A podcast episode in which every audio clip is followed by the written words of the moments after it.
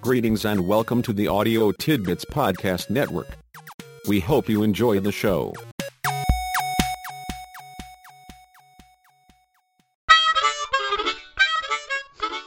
Welcome to the Leadership Shop Podcast. I'm James, your guide and the keeper of leadership tidbits selected just for you. Give this one a try. Can and did.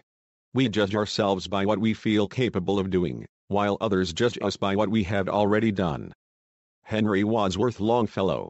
Although Longfellow's pronouncement has superficial plausibility, it's merely an example of polar logic.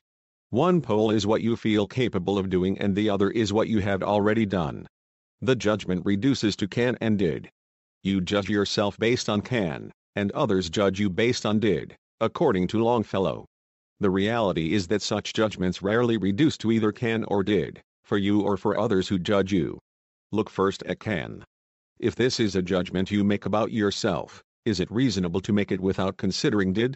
Relying exclusively on what you think you can do, without considering what you have done, places no value on prior experience. It also acknowledges an inability to learn. Alternatively, if you consider did to the exclusion of can, your behavior is simply repetitive. And you will need to take Albert Einstein's observation to heart insanity, doing the same thing over and over again and expecting different results. Look next at did. If others are expecting change, improvement, innovation, or new approaches and strategies, you aren't the person they need. They can only expect you to do again what you did before. Unless can is considered, nothing new or different ever happens. The conclusion is that can and did are inseparable. They are the head and tail of the coin of progress. How then should one approach success? What is the best strategy for blending did and can?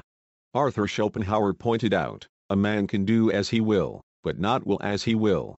The message is that you can't simply will things to happen. You have a wide range of options for doing but no magical powers. Alexander Graham Bell said, the most successful men in the end are those whose success is the result of steady accretion. It is the man who carefully advances step by step, with his mind becoming wider and wider, and progressively better able to grasp any theme or situation, persevering in what he knows to be practical, and concentrating his thought upon it, who is bound to succeed in the greatest degree. The basis for judgment is now clearer. You and those who judge you focus on both did and can.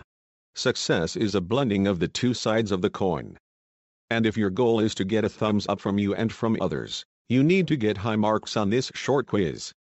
Good luck. 1. Are you carefully advancing, step by step? 2. Is your mind becoming wider and wider? 3. Are you persevering in what you know to be practical? 4. Are you concentrating on succeeding?